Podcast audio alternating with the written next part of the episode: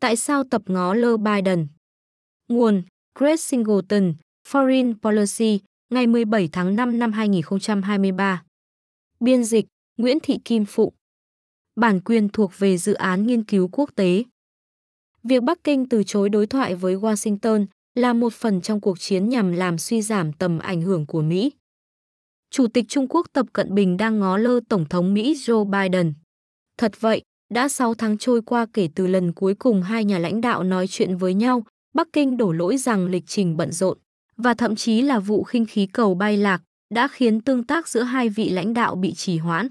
Nhưng trong suốt thời gian đó, Tập lại gặp gỡ Tổng thống Nga Vladimir Putin tại Moscow và tiếp đón các phái đoàn ngoại giao cấp cao từ Pháp, Đức và Brazil. Sau khi sử dụng hết mọi lý do có thể, Trung Quốc gần đây đã thừa nhận rằng họ đơn giản là không muốn nói chuyện. Người phát ngôn Bộ Ngoại giao Trung Quốc Uông Văn Bân cho biết vào tháng 3, việc liên lạc với Mỹ không nên được thực hiện chỉ vì các bên muốn liên lạc. Nói cách khác, đừng gọi cho chúng tôi và chúng tôi cũng sẽ không gọi cho các vị. Việc mất liên lạc giữa Washington và Bắc Kinh không phải chuyện đáng ngạc nhiên. Sự sụp đổ này đã bắt đầu từ hai năm trước và chỉ là một triệu chứng, chứ không phải là nguyên nhân của vòng xoáy đi xuống trong quan hệ Mỹ-Trung. Thật vậy, quan hệ vẫn sẽ xấu đi, chừng nào các chính sách của Nhà Trắng vẫn được xác định dựa trên các khẩu hiệu chính sách đối ngoại kiểu như cạnh tranh để cùng tồn tại với Trung Quốc, trong khi rõ ràng Tập Cận Bình đang cạnh tranh để giành chiến thắng. Nếu Washington còn muốn nối lại liên lạc, thì đã đến lúc cân nhắc thay thế những luận điệu Hoa Mỹ về cùng tồn tại và các hàng rào bảo vệ, bằng thứ ngôn ngữ duy nhất mà Bắc Kinh thực sự hiểu, có đi có lại. Đáng tiếc, chính quyền Biden không có một chính sách Trung Quốc duy nhất, mà có một số chính sách mâu thuẫn nhau. Đôi khi cứng rắn, nhưng đôi khi thường mang tính hòa giải, khuôn khổ cạnh tranh thiếu sót của chính quyền Biden đã nhầm lẫn phương tiện với mục đích, hoàn toàn né tránh nhiệm vụ khó khăn là xác định kết quả cuối cùng mà Mỹ mong muốn ở Trung Quốc. Điểm đáng chú ý là Biden chưa từng có một bài phát biểu nào phát thảo tầm nhìn của chính ông về quan hệ Mỹ-Trung. Thay vào đó, ông đã chuyển việc gửi thông điệp cho nhiều quan chức khác nhau, nổi bật là các bộ trưởng ngoại giao, thương mại và tài chính, những người đã tiếp cận nó từ địa vị của họ. Kết quả là một quy trình hoạch định chính sách bị giãn nứt, tạo ra những tuyên bố mâu thuẫn nhau, thường góp phần dẫn đến bối rối, chứ không phải sự rõ ràng. Trường hợp điển hình, Ngoại trưởng Antony Blinken đã tìm kiếm một sân chơi bình đẳng và công bằng trong cuộc cạnh tranh công nghệ Mỹ-Trung. Trong khi Cố vấn An ninh Quốc gia Jake Sullivan ủng hộ việc sử dụng các biện pháp kiểm soát xuất khẩu để duy trì khoảng cách dẫn trước Bắc Kinh càng lớn càng tốt. Hai mục tiêu này bao hàm hai quan hệ rất khác nhau, Blinken nói về cạnh tranh, Sullivan lại nhắc đến ngăn chặn công nghệ. Về phần mình, Bộ trưởng Tài chính Janet Yellen đã gợi ý rằng quan ngại về an ninh quốc gia nên được ưu tiên hơn những cân nhắc về kinh tế trong mối quan hệ Mỹ-Trung. Nhưng bà cũng tuyên bố rằng những hạn chế đó không nhằm mục đích mang lại cho Mỹ lợi thế cạnh tranh về kinh tế. Dù các đồng nghiệp của bà, chẳng hạn như Bộ trưởng Thương mại Gina Raimondo, rõ ràng đã đề xuất điều ngược lại. Tất nhiên, các hành vi cạnh tranh của chính quyền Biden không chỉ giới hạn ở chất bán dẫn và chuỗi cung ứng. Chúng đang ngày càng được sử dụng để đối phó với các cuộc khủng hoảng liên quan đến an ninh và chủ quyền, đáng chú ý nhất là trong vấn đề Đài Loan. Chẳng hạn, sau những câu nói hứa hết lần này đến lần khác của Biden về việc Mỹ cam kết hoặc không cam kết bảo vệ hòn đảo tự trị cũng như để đối phó với các cuộc khủng hoảng xuyên eo biển khác. Nhà Trắng đã nhắc lại rằng Washington tìm kiếm sự cạnh tranh chứ không phải xung đột với Bắc Kinh, sử dụng loại ngôn từ ngoại giao không rõ ràng. Điều này và các thông điệp không rõ ràng khác về Đài Loan đã thuyết phục Bắc Kinh rằng Washington đang cố gắng đơn phương thay đổi hiện trạng. Theo đó, Trung Quốc đã bắt đầu triển khai lực lượng ngày càng gần bờ biển Đài Loan, trong thực tế là thu hẹp vùng đệm, và theo đó làm thu hẹp phạm vi được mắc sai lầm đã từng tồn tại trước đây ở eo biển Đài Loan. Không có ví dụ nào minh họa rõ cách tiếp cận khó hiểu của chính quyền Biden đối với Trung Quốc, hơn là phản ứng của họ đối với vụ khinh khí cầu gián điệp hồi đầu năm nay. Những mâu thuẫn này cho thấy rõ sự thiếu kỷ luật về truyền tải thông điệp với việc Blinken lên án Trung Quốc vì đã vi phạm chủ quyền của nước Mỹ. Dù rằng Biden đã hạ thấp sự cố, nói rằng nó không phải là một vi phạm lớn. Mâu thuẫn cũng nằm ở việc Bộ Ngoại giao cố tình ngăn chặn các nỗ lực buộc Bắc Kinh phải chịu trách nhiệm của các cơ quan khác của Mỹ. bằng cách áp dụng các biện pháp trừng phạt hoặc kiểm soát xuất khẩu liên quan đến nhân quyền, nhắm vào các mục tiêu ở Trung Quốc. Các biện pháp như vậy được cho là đã bị gạt sang một bên để tránh ảnh hưởng xấu đến quan hệ song phương, dù chính Trung Quốc đã coi thường luật pháp quốc tế và từ chối đưa ra lời xin lỗi. Tệ hơn nữa, trong những tháng sau khi xảy ra vụ khí cầu gián điệp, chính quyền Biden đã nhiều lần đề xuất cử các phái đoàn cấp cao đến Bắc Kinh. Có lẽ hy vọng rằng việc cùng nhau tuyên bố ý định hòa bình có thể giải quyết những khác biệt cơ bản giữa hai quốc gia. Những lời đề nghị này mà Tập đã từ chối được đưa ra khi chưa có đảm bảo rằng Bắc Kinh sẽ thay đổi thái độ, chứ chưa nói đến việc đạt được cam kết ngừng xâm phạm bầu trời nước Mỹ. Sau khi đi đến kết luận rằng bản thân ông không thể sai, Tập Cận Bình đã vũ khí hóa những lời kêu gọi liên lạc của chính quyền Biden. Các quan chức Trung Quốc, chẳng hạn như Ngoại trưởng Tần Cương, đã sử dụng đến đòn thao túng chính trị khi nói bóng gió rằng Washington đã phản ứng thái quá trước vụ xâm nhập táo bạo của Bắc Kinh và rằng xung đột là không thể tránh khỏi, trừ phi Mỹ, chứ không phải Trung Quốc, chịu thay đổi hướng đi. Tuy nhiên, lỗ hổng chết người trong chiến lược Trung Quốc còn thiếu sót của Biden không nằm ở việc ông tìm cách ngăn chặn một cuộc khủng hoảng giữa hai siêu cường bằng bất cứ giá nào, hay việc chiến lược này đã dựa trên những khẩu hiệu rỗng tuếch. Thay vào đó, vấn đề là Washington đã đoán sai các mục tiêu địa chính trị của tập.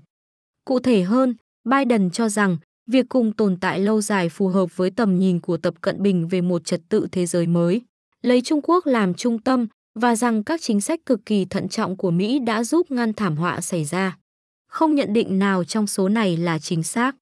Sau cùng, sự kiên định của chính quyền Biden đối với các hàng rào bảo vệ đã dẫn đến động lực hiện tại giữa hai siêu cường, trong đó sự thụ động của Trung Quốc đang khiến Mỹ không thể ra quyết định.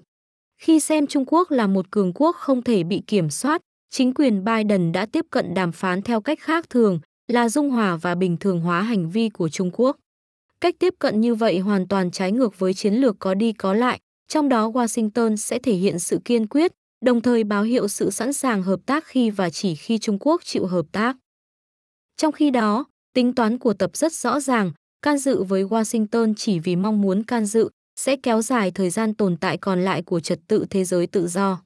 Khác với những tuyên bố của chính quyền Biden, cuộc đấu tranh ý thức hệ giữa hai hệ thống xã hội, kinh tế và chính trị hoàn toàn không tương thích này sẽ không thể kết thúc trong bế tắc hoặc cùng tồn tại. Cuộc đấu tranh đó cũng không nhất thiết phải kéo dài. Tập dường như ngày càng tự tin rằng kết quả của cuộc chiến giành ưu thế địa chính trị sẽ được quyết định trong vài năm, chứ không phải vài chục năm tới. Thay vì chấp nhận cạnh tranh để cùng tồn tại và có nguy cơ rơi vào những cái bẫy tương tự như khi Liên Xô bị kiềm chế, Tập Cận Bình đang thực hiện các bước để đảm bảo Trung Quốc sẽ sớm vượt lên dẫn đầu. Tâm lý người dẫn đầu của tập đã được tiết lộ trong nhận xét gần đây của ông với Putin rằng sẽ có những thay đổi địa chính trị, những thay đổi mà chúng ta chưa từng thấy trong 100 năm qua và chúng ta là những người cùng nhau thúc đẩy những thay đổi đó. Thật vậy, thế giới hỗn loạn mới của tập, một mô hình dựa trên chủ nghĩa Marx và chủ nghĩa Lenin, chỉ có thể được hiện thực hóa thông qua bành trướng liên tục. Điều giải thích tại sao tập lại nỗ lực lôi kéo càng nhiều quốc gia vào quỹ đạo của Trung Quốc càng tốt. Với suy nghĩ đó, tập đã bắt đầu tích cực thúc đẩy một cấu trúc quốc tế thay thế, tránh xa các giá trị phổ quát, đồng thời tìm cách loại trừ Mỹ. Cấu trúc mới nổi này được thể hiện qua các sáng kiến văn minh toàn cầu, phát triển toàn cầu và an ninh toàn cầu của Trung Quốc, đã chuyển từ hệ thống luật lệ toàn cầu do phương Tây thống trị sang hệ thống do chính phủ các quốc gia tự định hình. Thay vì để các quốc gia áp đặt các giá trị hoặc mô hình của nước họ lên các nước khác, Hệ thống của tập nhấn mạnh sự tôn trọng đối với các giá trị dân tộc và truyền thống văn hóa của mỗi quốc gia, được thể hiện thông qua hình ảnh chính phủ. Mô hình này, vốn được Bắc Kinh thử nghiệm suốt 20 năm qua tại Tổ chức Hợp tác Thượng Hải, nhận được sự ủng hộ rộng rãi từ các nhà độc tài, từ các nước phương Nam và cả từ một số đối tác của Mỹ như Ấn Độ và Thổ Nhĩ Kỳ. Kết quả sau cùng sẽ là thay thế hệ thống hiệp ước của Liên Hiệp Quốc bằng một hệ thống chấp vá về ý thức hệ phản ánh các giá trị và lợi ích của Trung Quốc. Rõ ràng là những nỗ lực này cấu thành một cuộc chiến ngoại giao nhằm tiêu hao ảnh hưởng của Washington. Tương tự, Tập Cận Bình đã đẩy nhanh các kế hoạch cố tình phân tách khỏi Mỹ, chiến lược được ông đưa ra lần đầu tiên vào năm 2012 khi ông cảnh báo rằng người Mỹ đã khống chế nền kinh tế Trung Quốc. Theo chính sách tự lực cánh sinh, Tập gần đây đã trao quyền giám sát chưa từng có cho các cơ quan an ninh quốc gia Trung Quốc để nhắm mục tiêu vào các doanh nghiệp nước ngoài và thu giữ tài sản trí tuệ của họ, mở đường cho một loạt các cuộc đột kích bất ngờ vào các công ty phương Tây. Tập cũng cắt đứt quyền truy cập của nước ngoài vào các cơ sở dữ liệu khác nhau liên quan đến thông tin đăng ký công ty, bằng sáng chế, tạp chí học thuật và thậm chí cả niên giám thống kê chính thức.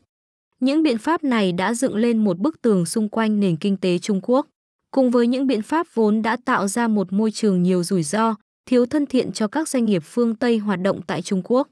Về bản chất, tập đang đóng cửa đất nước của mình trước ảnh hưởng của Mỹ, bất chấp những rủi ro đối với nền kinh tế Trung Quốc. Giờ đây, Bắc Kinh đang có hành động cân bằng tối thiểu. Tập sẽ chỉ cho phép đối thoại song phương giới hạn trong các lĩnh vực có ý nghĩa sống còn đối với Bắc Kinh, nhưng từ chối hợp tác có ý nghĩa trong hầu hết các vấn đề quan trọng đối với Washington. Canh bạc của tập giả định rằng chính quyền Biden, vốn gắn liền với chính sách hòa dịu và mong muốn tiếp xúc, sẽ chấp nhận các điều khoản của Trung Quốc mà không khiến họ phải trả bất kỳ cái giá nào. Xét trên nhiều khía cạnh, chiến lược của tập dường như đã mang lại thành quả. Các quan chức Mỹ, bao gồm cả đại sứ Mỹ tại Trung Quốc Nicholas Burns, đã bắt đầu cầu xin Bắc Kinh hãy thỏa hiệp với chúng tôi, điều mà tập sẽ không có ý định làm. Trừ khi Washington báo hiệu kế hoạch cắt đứt liên lạc về các vấn đề quan trọng đối với sự phát triển ngắn hạn của Trung Quốc, chẳng hạn như cho phép Trung Quốc tiếp tục tiếp cận thị trường vốn Mỹ. Công bằng mà nói, tập sẽ không thể tránh mặt Biden mãi mãi, sớm muộn gì hai nhà lãnh đạo cũng sẽ phải liên lạc với nhau. Nhưng chừng nào những can dự mở này vẫn được kết hợp với chính sách cùng tồn tại hơn là chính sách có đi có lại, thì càng có nhiều khả năng chúng dẫn đến sự đổ vỡ mà chính quyền Biden đang cố tránh. Nhằm tối đa hóa đòn bẩy của mình, Washington nên nói ít hơn, chứ không phải nhiều hơn, với Bắc Kinh. Điều đó có nghĩa là nên ngừng đối thoại về các vấn đề mà Trung Quốc quan tâm nhất để buộc tập trở lại bàn đàm phán và thảo luận về các vấn đề khác.